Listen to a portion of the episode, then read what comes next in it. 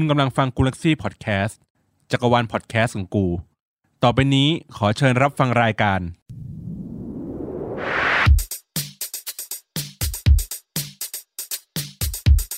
อัปทูกูอัปทูเดต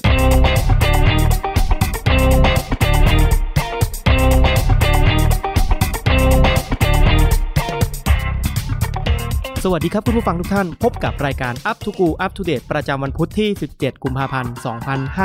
2564รายงานข่าวโดยโตโต้คนดีคนเดิมครับ แล้วก็มีเรื่องมาเมาส์ก่อนที่จะเข้าประเด็นสำคัญของวันนี้กันก่อนนะครับ ก็ก่อนที่ผมจะได้เดินทางออกมาที่สตูดิโอนะครับ ก็ได้ดูข่าวอัปเดตกันนิดหน่อยกับการประชุมสภาในวันนี้ครับ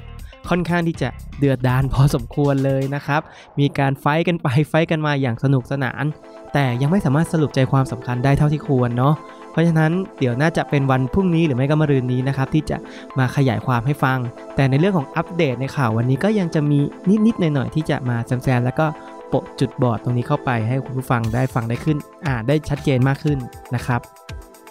มาอัปเดตค่าฝุ่นกันก่อนเลยครับ ค่าฝุ่นวันนี้ในกรุงเทพมหานครและปริมณฑลครับ คุณภาพอากาศอยู่ในระดับปานกลางจนถึงระดับที่มีผลต่อสุขภาพครับ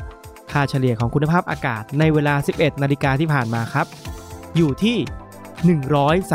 134 AQI ครับ ซึ่งเป็นตัวเลขที่ค่อนข้างสูงมากนะครับ สูงกว่าเมื่อวันก่อนเลยนะครับ รู้สึกว่าสูงกว่าเท่าที่รายงานมาเลยเนาะ ก็อันตรายพอสมควรอยู่ครับ และเรื่องอัปเดตครับ วันนี้เรื่องแรกเลยครับกับ Supreme collab กับหลวงพ่อคูณครับ เป็นที่น่าตกตะลึงเป็นอย่างมากครับ เมื่อทางแอดเอ็มไทยครับ ได้ลงข่าวว่าแฟชั่นกำลังมาของมันต้องมี Supreme Spring Summer 2021 หลวงพ่อคูณ Collection โดยมี 3 สีครับ คือสีดำ สีลายพราง และก็มอห้อมครับ ซึ่งบริเวณด้านหลังนะครับ มีลายผ้ายันหลวงพ่อคูณรุ่น มงคลปริสุทธโธปี 2536 ด้วย พร้อมกับปักเป็นลายยันต่างๆ ครับ รอบๆหลังๆเสื้อ รอบหลังเสื้อคือมีแบบลายยันเยอะแยะไปหมดเลยนะครับ อย่างไรก็ตามครับไม่ยืนยันว่าทางสุพีมได้มีการปลุกเสกแล้วหรือยังนะครับ อันนี้ก็ไม่การันตีเหมือนกันนะครับ ว่าจะเหนียวแน่นอนหรือเปล่าเนาะยังไม่มีการผ่านการปลุกเสกหรือเปล่าก็ไม่มีใครสามารถยืนยันได้ครับ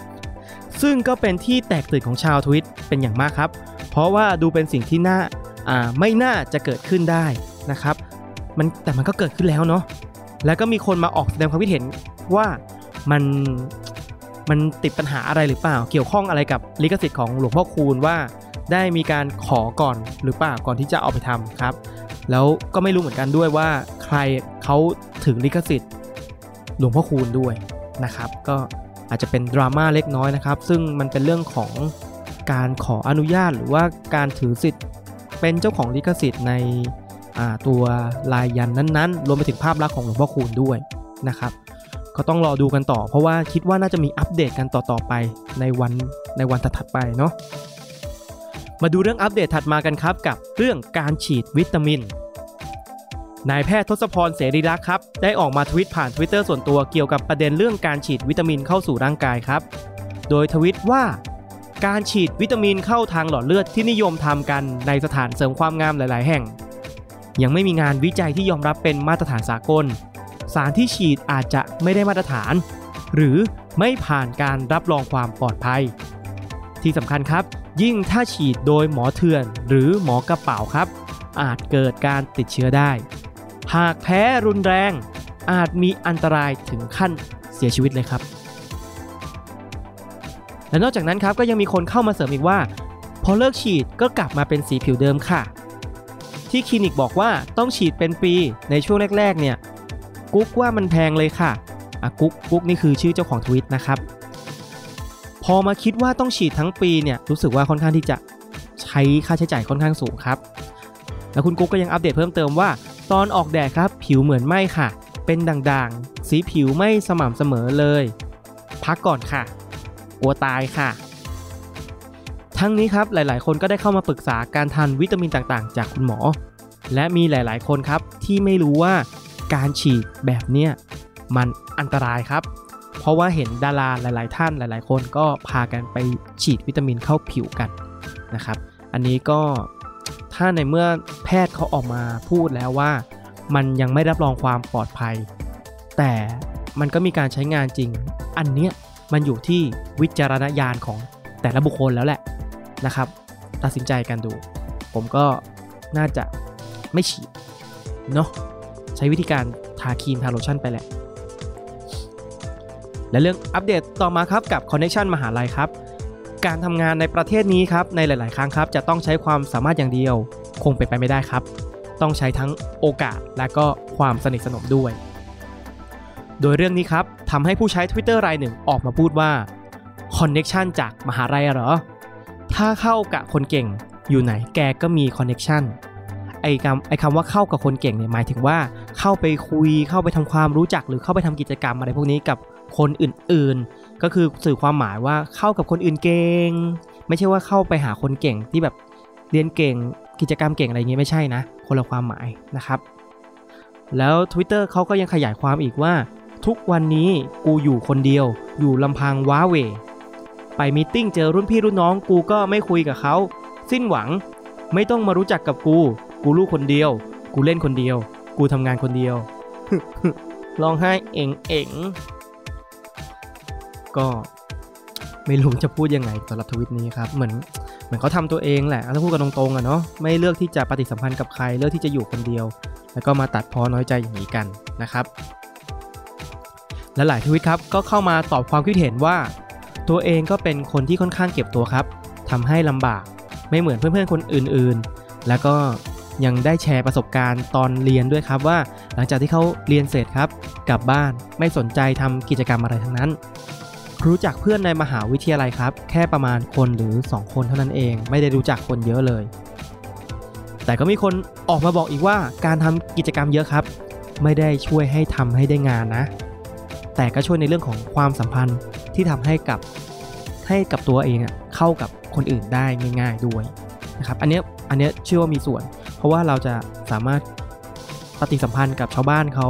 คุยเข้าถึงเขาได้ง่ายนะครับ ก็เรียนรู้กันไปการพูดคุยการแลกเปลี่ยน เพราะว่าอย่าลืมนะครับ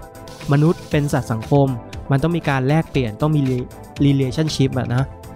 นะครับ ยังไงก็พยายามหาเพื่อนแล้วก็คุยกับเพื่อน อาจจะหากิจกรรมที่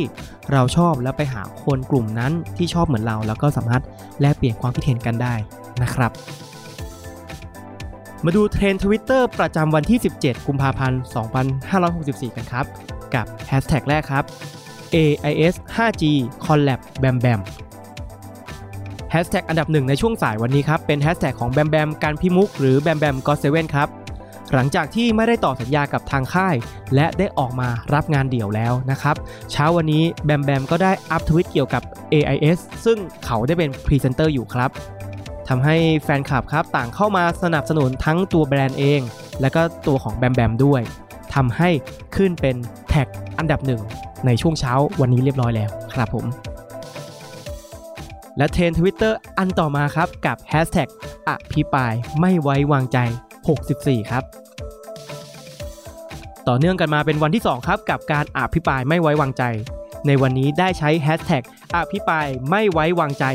64 จากที่เมื่อวานครับใช้เพียง Hashtag อภิปรายไม่ไว้วางใจ Hashtag วันนี้มีสิ่งที่น่าสนใจคือ จะเป็นการขึ้นอภิปรายครับของสสวิโรธครับสสฟีปากก้าจากพักก้าวไกล ที่หลายคนรอติดตามอยู่นะครับ และในวันนี้ครับก็ยังมีการพูดถึงสสฝ่ายรัฐบาล ที่ไม่ค่อยมีใครมาฟังการอภิปรายสักเท่าไหร่นักนะครับ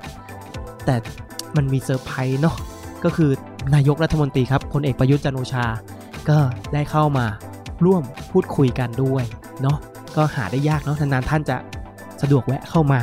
นะครับก็ช่วยกันหาทางออกให้กับประเทศไทยกันต่อไปนะครับผม และช่วงหน้าครับพบกับหัวข้อสำคัญประจำวันพุธที่ 17 กุมภาพันธ์กันครับ กับหัวข้อนักเรียนอดข้าว สักครู่เดียวครับ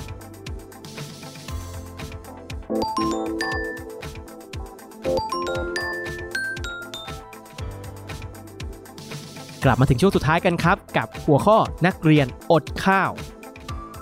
เรื่องนี้ครับเริ่มจากคุณครูท่านหนึ่งครับ ได้ออกมาบอกเล่าเรื่องราวที่ตนเองพบเจอมา โดยเล่าว่า อาชีพครูเนี่ยแม่งทำไมต้องมาเจอเรื่องที่ต้องแบบทรมานจิตใจเยอะจังวะ ล่าสุดตะกี้นี้เลย เราสังเกตเห็นเด็กหนึ่งคนครับ ไม่ยอมไปกินข้าวตอนเที่ยง เห็นหลายครั้งแล้ว คือเราอะจะต้อง สอนห้องเขาก่อนเที่ยงทุกวันอังคาร เลยถามเขา เขาบอกว่าไม่หิว เราก็ถามซ้ำจนได้ให้เงินไปกินข้าว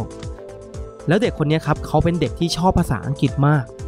วิชาของเราคือเนี่ยท็อปตลอดก็คือวิชาภาษาอังกฤษนั่นเองนะครับ สอบกลางภาคที่ผ่านมา เขาอะท้าว่าถ้าข้อสอบที่ผมทำได้อะง่าย easy easy เราก็เลยรับคำท้าว่าได้ ถ้าทำได้ 90%นะ จะเลี้ยงเนื้อเนื้อย่าง 1 มื้อเลย พอสอบเสร็จครับ ครูคนนั้นก็ตรวจคะแนนครับ ได้ไปถึง 56 เต็ม 60 จ้า จัดไปครับ พูดแล้วไม่คืนคำครับ คุณครูท่านนี้ก็เลยพานักเรียนคนนี้ครับ ไปเลี้ยงฉลองเนื้อย่างพร้อมกับคุณครูอีก 2 ท่าน นะครับไปนั่งกินเนื้อย่างกันก็ให้รางวัลเนาะเพราะว่าไปท้าเด็กไว้ว่า ถ้าคุณทำได้ก็อีซี่นะใช่ไหมไหนลองดูปรากฏว่าเด็กคนนั้นก็ทำได้จริงครับ คุณครูก็รักษาสัญญาด้วยการพาไปกินเนื้อย่างครับ แต่ความจริงครับ ความเป็นจริงที่ได้จากการพาไปกินมื้อนี้ครับ ก็คือ เปิดใจครับ ถามเด็กคนนั้นตรงๆเลยว่าครูถามจริง ๆ นะทำไมไม่ได้กินข้าวเที่ยง ลืมเอาเงินมาหรอ หรือว่ายายไม่ให้ เด็กคนนั้นครับเขาก็เลี่ยงที่จะตอบครับ แต่สุดท้ายครับพอคุณครูซักไซส์ไปมาครับ เขาก็ยอมบอกว่ายายไม่ให้ ผมเนี่ยผมหมายถึงตัวนักเรียนนะทำอะไรก็ดูจะผิดไปหมดครับ อยู่เฉยๆก็โดนด่า คือเด็กคนนี้ครับอยู่แค่ม .3 เอง ยายครับไม่ให้เงินแบบนี้มานานแล้ว ตั้งแต่ม .1 แล้ว เด็กคนนี้ไม่เคยได้กินข้าวเที่ยงเลย ก่อนหน้านี้ครับ เด็กคนนี้ก็ยังมีการ ได้ห่อข้าวมากินในช่วงกลางวันอยู่เหมือนกัน แต่ระยะหลังมาเนี่ยยายไม่ห่อมาให้แล้วครับ เพราะให้เหตุผลสั้นๆว่า เบือง ข้าว เด็กกินข้าวกลางวัน ยายบอกว่าเปลืองอ้าวงงเลยครับครูคนนั้นครับเขาก็เลยถามเด็กว่าหิวไหม แล้วทำยังไง เด็กคนนั้นก็เลยตอบว่า ก็อดเอา คือ เด็กเขาทำอะไรไม่ได้อะครับเขาก็ตอบได้แค่นี้จริงๆอะเนาะแล้วก็เด็กบอกว่าหลังจากที่ช่วงพักกลางวันอดเนาะเขาก็บอกว่าตอนเย็นครับ ก็กลับไปทานมาม่าวันละหนึ่งซอง คุณครูได้ฟังดังนั้นครับเขาก็เลยรู้สึกว่าอึ้งเลย เพราะว่าเด็กคนนี้ครับเขาเป็นเด็กดีเป็นเด็กที่เรียนดีครับ ได้ทุนจากรัฐบาลอยู่ตลอด ไอ้ปัจจัยพื้นฐานยากจนเนี่ยเขาได้มาทุกบาททุกสตางค์นะ แต่ไม่ได้ใช้ครับ เพราะว่ายาย เอาไปหมดเลย ไม่เหลือให้เด็กคนนี้ใช้ได้เลยครับ แล้วคุณยายมาอ้างบอกว่ามันเป็นเรื่องของการที่คุณยายเลี้ยงเขามา เป็นเรื่องของบุญคุณการเลี้ยงดูครับ คุณครูท่านนั้นก็เลยบอกว่า เราเองก็ยังเคยคุยกับยายนะ ยายเขายังชอบมาขออ่าเขาเรียกว่าอะไรนะ ยายเขายังชอบมาหอม ชอบมากอดครูอยู่เลย ไม่คิดว่าเขาจะเป็นคนแบบนี้ แต่ครูครับก็เคยได้กลิ่นเหล้าขาวจากยายเขาเหมือนกัน ก็เลยพอจะเดาเรื่องได้ครับ ว่าเอาเงินที่ได้ของนักเรียนคนนี้เอาไปใช้เป็นเงินในการซื้อเหล้าขาวกินทั้งหมดแล้ว เด็กคนนั้นก็เลยตอบครับว่า ใช่ครับ ยายตุนเหล้าขาวไว้ในตู้เป็น 20 ขวดเลยอาทิตย์ก่อนครับ เด็กคนนี้เขาก็ไปบวชหน้าไฟมา ปรากฏว่าเขาได้เงินจากการสวดอภิธรรมครับ เด็กก็บอกว่าคุณยายก็ เอาเงินก้อนนั้นไปทั้งหมดเหมือนกัน ตอนนี้ครับไม่มีเงินเลย พ่อแม่ก็เลิกกัน เอาเขามาทิ้งไว้กับยาย เขาเอามาทิ้งกับยายเสร็จปุ๊บเนี่ยก็ไม่เคยมาดูแลสนใจอะไรทั้งนั้นเลยครับ กับคุณพ่อคุณแม่ของเขานะครับ ทุกวันนี้ครับที่มีเงินบ้างก็มาจากการรับจ้างงานจากในเน็ตครับ เช่น พวกพิมพ์งานการตัดต่อคลิปครับ ได้ครั้งละ 50 ครั้งละร้อยครับ มาซื้อมาม่าตุนไว้ ใช่ครับ ฟังไม่ผิดครับ เด็กคนนี้ ได้เงินจากการทำงานด้วยตัวคนเดียว แล้วเอาเงินก้อนนั้น ไปซื้อมาม่าตุนไว้เพื่อที่จะได้กินกันในตอนเย็นฟูเขาก็เลยแบบโวยวายเลยครับ โอ้ยแม่งเอ้ยกูไม่รู้จะพูดยังไงแล้วทำไมกูต้องมาเจอเด็กในสภาพแบบนี้ด้วยวะอันนี้เหมือนน่าจะเป็นอินเนอร์ของครูเขาอะครับ หลายๆคนครับที่ได้อ่านและได้ดีทวิตเรื่องนี้ต่อไป ก็รู้สึกว่ามีความหดหู่ครับ อ่านแล้วน้ำตาจะไหล แต่ก็ไม่รู้ว่าตัวเองจะสามารถช่วยเหลือได้อย่างไรครับ อีกหลายความเห็นครับก็แสดงความเห็นใจคุณครูครับ แล้วก็ปลอบใจบอกว่าอาชีพครูก็แบบนี้แหละครับ ต้องเจออะไรแบบนี้อยู่บ่อยๆกันนะครับและแน่นอนครับ มีกระแสที่เห็นใจไปแล้ว ก็ต้องมีกระแสที่ออกมาด่ายายด้วยเช่นกันครับ หลายความเห็นก็ได้บอกว่า เรื่องนี้ไม่พ้นบุกปาการีจริง ๆ วิธีแก้ไขที่ต้นเหตุจริง ๆ คือการคุมกำเนิดครับ การทำให้เพศศึกษาเป็นเรื่องปกติ แล้วก็การทำแท้งค่ะ ถ้าสังคมไทยทำสามอย่างนี้ได้ เด็กที่เกิดจากครอบครัวแบบนี้ คงลดลงได้เยอะเลย และมีชาวทวิตหลาย ๆ คนที่ต้องการจะช่วยเหลือน้อง ยินดีที่จะจ่ายค่าอาหารให้น้อง ไม่ใช่เพียงแค่ค่าข้าวกลางวันเท่านั้น รวมไปถึงข้าวเช้าและข้าวเย็นด้วยและยังมีความเห็นของชาวทวิตรายหนึ่งครับ ที่ต้องการแก้ไขปัญหานี้อย่างยั่งยืนครับ โดยขอให้คุณครูแก้ปมเรื่องคุณยายก่อน เพราะน้องได้ทุนด้วย ต่อให้ใครบริจาคเงินเพิ่ม ก็คงจะถูกยายเอาไปทั้งหมด อาจจะต้องเอาเรื่องกฎหมายไม่ให้เลี้ยงดูเด็กเข้าขู่ใช่ มันต้องใช้วิธีนี้ครับ เพื่อดัดหลังคุณยายครับ ยิ่งน้องครับ ใกล้จะเข้าสู่วัยเรียนบวกกับใกล้ทำงานแล้วด้วย ถ้าไม่มีใครช่วยขัดยาย น้องคงติดอยู่กับการส่งเงินให้กับยายสุไปใช้ตลอดชีวิตครับ และมีความคิดเห็นเพิ่มเติมอีกว่า อยากให้ไปแจ้งหน่วยงานพอมพัฒนาสังคมและความมั่นคงของมนุษย์ เข้ามาเพื่อดูแลเลยค่ะ จะได้ช่วยเหลือกันแบบยั่งยืน คือพายายไปเลิกเหล้าประเมินการแยกเด็กหรือทำข้อตกลงกัน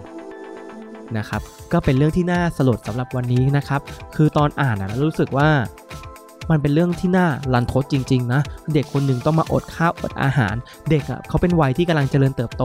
เขาต้องการสารอาหารมาเลี้ยงร่างกายมาเลี้ยงสมอง แต่เด็กคนเนี้ยเขามีความตั้งใจเรียนเนาะยังไงถ้าใครสามารถช่วยเหลือได้ หรือว่าหน่วยงานใดสามารถช่วยเหลือเขาได้โดยตรงนะครับ ก็อยากฝากให้เป็นธุระในการจัดการในครั้งนี้ด้วย